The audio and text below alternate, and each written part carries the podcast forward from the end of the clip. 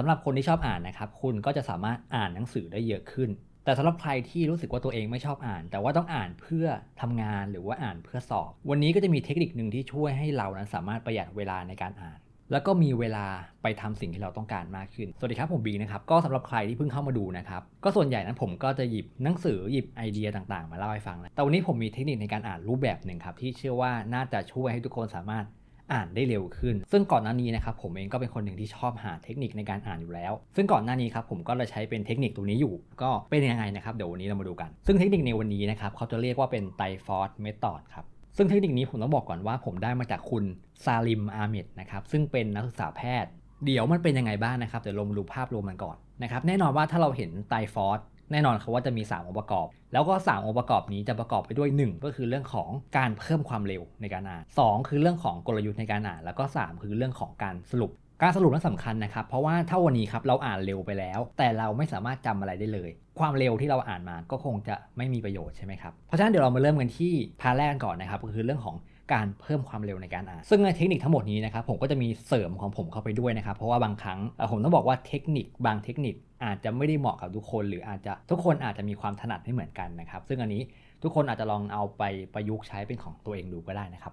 อะทีนี้เดี๋ยวเรามาเริ่มกันที่อันดับแรกนะครับ การที่เราจะเพิ่มความเร็วในการอ่านนั้นได้ ข้อ1นนะครับเราจะต้องลบบทพูดในหัวครับ สังเกตไหมครับสมมติถ้าวันนี้เราอ่านหนังสือภาษาไทยหรือว่าภาษาอังกฤษกันแล้วแต่นะครับหรืออ่านนิยายกันแล้วแต่ เราสังเกตตัวเองดีๆครับว่าเราจะมีการที่จะพยายามจินตนาการประโยคนั้นต่อไป เช่นสมมติว่าเราอ่านไปนะครับ สมมติเราอ่านนิยาย แล้วเราเจอคำว่า ฉันกำลังจะไป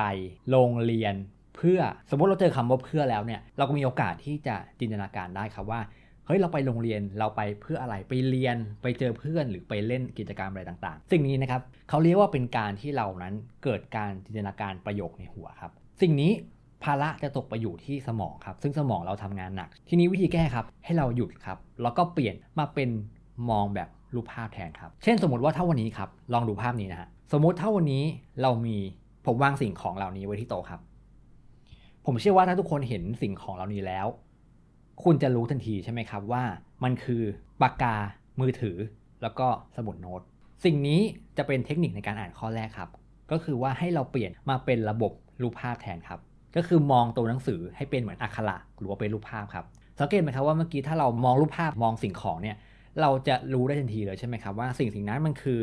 ปากกา มือถือแล้วก็สมุดโน้ต โดยที่เราไม่ต้องประมวลผลอะไรมากเลย ซึ่งพูดได้ง่ายนะครับว่าการเพิ่มความเร็วสปีดนะครับข้อแรกคือให้เราเปลี่ยนมาเป็นเรื่องของการมองเป็นรูปภาพ หรือมองตัวหนังสือให้เป็นอักขระรูปภาพแทนส่วนข้อ2ครับเราต้องมีเครื่องมือครับเครื่องมือในการช่วยให้เราอ่านเร็วมากขึ้น ก็คือเรื่องของการมีตัวชี้นำก็อาจจะลองสังเกตเพื่อนๆที่อ่านหนังสือดูก็ได้นะครับว่า เพื่อเรามีการกรอกตาตอนอ่านหนังสือเป็นอย่างไร เดิมครับเราจะกรอกตาเป็นสเต็ปครับ 1 2 3 แบบนี้ไปเรื่อยซึ่งอันนี้เป็นเรื่องปกตินะครับที่มันจะเกิดการติดขัดขึ้นมานะเราต้องหาเครื่องมือในการไล่ตัวหนังสือไปครับเพื่อที่จะให้สายตาของเรานั้นเป็นอย่างนี้ครับ ซึ่งแบบนี้มันก็จะทำให้สายตาของเรานั้นสมูทกว่า แล้วเราก็สามารถเพิ่มความเร็วในการอ่านได้ครับ ด้วยการใช้เครื่องมือชี้นำอาจจะเป็นปากกาจะเป็นนิ้วมืออะไรก็ได้นะฮะเป็นเครื่องมือชี้นำให้เราอ่านได้เร็วมากขึ้น เราลองเพิ่มความเร็วของตัวชี้นำดูครับ แล้วเราจะพบว่าเราสามารถฝึกให้สายตาเรานั้น สอดคล้องไปกับตัวของเครื่องมือชี้นำได้ ซึ่งไอ้เทคนิคตัวที่ใช้เครื่องมือในการชี้เนี่ย ผมก็ใช้อยู่ทุกวันนี้นะครับ อันนี้ก็จะเป็นเทคนิคเดิมที่ผมใช้ สรุปการเพิ่มความเร็วข้อที่2นะครับ ก็คือเรื่องของการหาเครื่องมือในการชี้นำสายตาเราครับ ทีนี้มาต่อกันที่ตัวสามเหลี่ยมตัวที่2ครับ สิ่งนี้เรียกว่าเป็นกลยุทธ์ในการอ่านครับ ข้อนี้ครับ เราจะต้องเข้าใจกฎของพาเลโตครับ ก็คือกฎ 80-20 กฎข้อนี้หมายความว่า เนื้อหาภาพรวมส่วนใหญ่ 80%ของเรานี้ มันจะอยู่ใน 20%ของเนื้อหาในหนังสือทั้งหมดครับเราจะพบว่าหนังสือส่วนใหญ่ เนื้อหาสำคัญนั้นจะมีอยู่เพียง 20%ส่วนอีก 80%ที่เหลือนั้นจะเป็นส่วนของตัวอย่างการขยายความ ซึ่งหมายความว่าขั้นตอนนี้ครับ ให้เราใช้ตัวชี้วัดของเรานะครับ ไล่หาkeyword ที่เราต้องการ เช่นสมมติว่าถ้าเรากำลังอ่านหนังสือเล่มนี้อยู่ อุปสรรคคือทางออก แน่นอนนะครับว่าหนังสือเล่มนี้ครับจะพูดถึงอุปสรรคคือทางออก นั่นหมายความว่า keyword ที่ผมกำลังหาคือคำว่าอุปสรรคปัญหา และเราจะหาทางออกได้อย่างไร อันนี้คือ keyword ที่ผมจะตั้งไว้นะครับ เสร็จแล้วผมก็จะทำการ speed reading ครับด้วยการใช้ตัวชี้วัดนี่แหละ ไล่ไปที่ตัวหนังสือแบบเร็วๆนะครับ จนเมื่อไหร่ที่ผมเจอ keyword ผมก็จะอ่านให้มันช้าลงครับ ผมก็จะเริ่มลดความเร็วลง แล้วก็อ่านใจความสำคัญในส่วนนี้ที่ผมต้องการ ก็คือเรื่องของ keyword คำว่า อุปสรรคปัญหาแล้วก็วิธีแก้ครับ อันนี้ก็จะเป็น เรื่องของกลยุทธ์ในการอ่านนะครับ สรุปก็คือเราต้องรู้ครับว่าหนังสือที่เรากำลังอ่านนั้นเป็นหนังสืออะไร และ keyword สำคัญของหนังสือเล่มนี้คืออะไร เสร็จแล้วให้เราทำการใช้ตัวชี้วัดของเรานั้นไล่หา keyword สำคัญ ตอนที่ไล่หานั้นเราอาจจะ มองผ่านๆ เป็นการมองแบบรูปภาพเหมือนรูปภาพอักขระ โดยที่เราไม่ต้องมีคำพูดในหัวหรือประโยคในหัวนะครับ ซึ่งจริงๆ แล้วช่วงแรกนะครับผมจะเข้าใจว่ามันจะเป็นสิ่งที่เราอาจจะไม่คุ้นชิน แต่เมื่อไหร่ที่เราฝึกไปเรื่อยๆครับ เราจะพบว่ามันจะเป็นอัตโนมัติมากขึ้นครับอันนี้ก็จะเป็นเรื่องของกลยุทธ์ในการอ่าน ทีนี้มาถึงสามเหลี่ยมตัวสุดท้ายครับ ก็คือเรื่องของการสรุป พานี้สำคัญนะครับ เพราะว่าสมมติถ้าวันนี้ครับเราอ่านเร็วมา เราสามารถประหยัดเวลาไปได้เยอะมาก แต่สุดท้ายแล้วถ้าเราไม่เข้าใจหรือเราไม่สามารถจำในสิ่งที่เราอ่านมาได้ สิ่งที่เราทำมาสุดท้ายแล้วเราก็อาจจะเสียเวลาอยู่ดีใช่ไหมครับ เพราะฉะนั้นครับวันนี้เดี๋ยวเรามาดูเรื่องของการสรุปกัน ซึ่งอันนี้ผมก็จะใส่เป็นเทคนิคของผมเข้าไปนะครับ ก็คือการสรุปหัวใจสำคัญของมันคือว่า เราต้องรู้ครับว่าเรากำลังอ่านอะไรอยู่ เดี๋ยวเรามาดูตัวอย่างกันนะครับ เช่น สมมุติว่าถ้าคุณเป็นคนหนึ่งที่อ่านหนังสือ how to นั่นหมายความว่าเล่มนี้คุณจะต้องรู้ให้ได้ว่า มันมีวิธีช่วยเราอย่างไร หรือสมมติถ้าคุณอ่านหนังสือเรื่องของการลงทุนหรือการเงิน คุณก็ต้องรู้เหมือนกันว่าเขาใช้วิธีไหน หรือเขาแนะนำอย่างไร อันนี้คือแก่นแรกของการสรุปนะครับ คือเราต้องรู้ครับว่าเรากำลังอ่านอะไรอยู่ เดี๋ยวเรามาดูตัวอย่างกันครับ เดี๋ยวผมจะขอยกตัวอย่างเป็นหนังสือ 3 เล่มนี้นะครับ ซึ่งหนังสือ 3 เล่มนี้แน่นอนครับว่ามันคือเรื่องของจิตวิทยาแล้วก็ how to หรือว่าการพัฒนาตัวเองทั้งหมดเลย ซึ่ง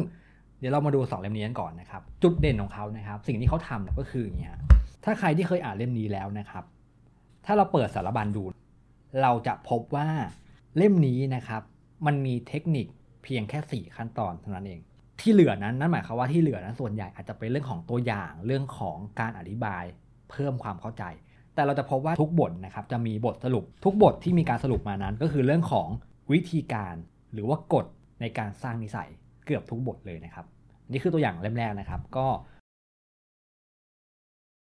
ทีนี้เดี๋ยวเราเรามาดูอีกเล่มหนึ่งนะฮะ เล่มนี้เป็น Into the Magic Shop ซึ่งทุกบทเล่มนี้เนี่ยถ้าดูเผินๆเหมือนจะเป็นสตอรี่ของบุคคล แต่ว่าในทุกบทนะครับเราจะพบว่ามันจะมีบทสรุปเรื่องของวิธีการในการควบคุมสมองและหัวใจเข้ามาด้วยกันครับ และหนังสือเล่มนี้ก็ทำได้ดีครับ ก็คือทุกบทที่จบเนี่ยก็จะมีการสรุปเรื่องของวิธีการ ทีนี้ครับเล่มนี้จะเป็นเล่มที่ผมอ่านนะครับ แล้วก็ ยกตัวอย่างให้ทุกคนเห็นภาพชัดขึ้นนะครับ อย่างเล่มนี้เนี่ยมันคือเรื่องของอุปสรรคคือทางออก เป็นหมวดของจิตวิทยานะครับ ซึ่งหมายความว่าถ้าเล่มนี้ครับเรากำลังนึกถึงเรื่องของ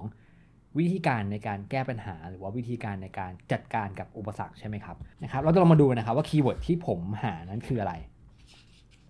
นะครับเอ่ออะอย่างนี้เห็นไหมครับมันจะมีคำว่าอุปสรรคคือโอกาส ผมก็จะขีดสำหรับอาจจะเป็นคำที่เป็นคำคม แล้วก็เห็นไหมครับผมจะหา keyword คำว่าอุปสรรคอ่าจุดอ่อนนะครับ จุดอ่อนก็คือปัญหานะครับ ช่วงเศรษฐกิจผันผวนก็คือเป็นอุปสรรค ฉันต้องลงมือจัดการกับปัญหา ยอมรับอุปสรรคนะครับ อันนี้ก็จะเป็นตัวอย่างเบื้องต้นนะครับ ก็คือเป็น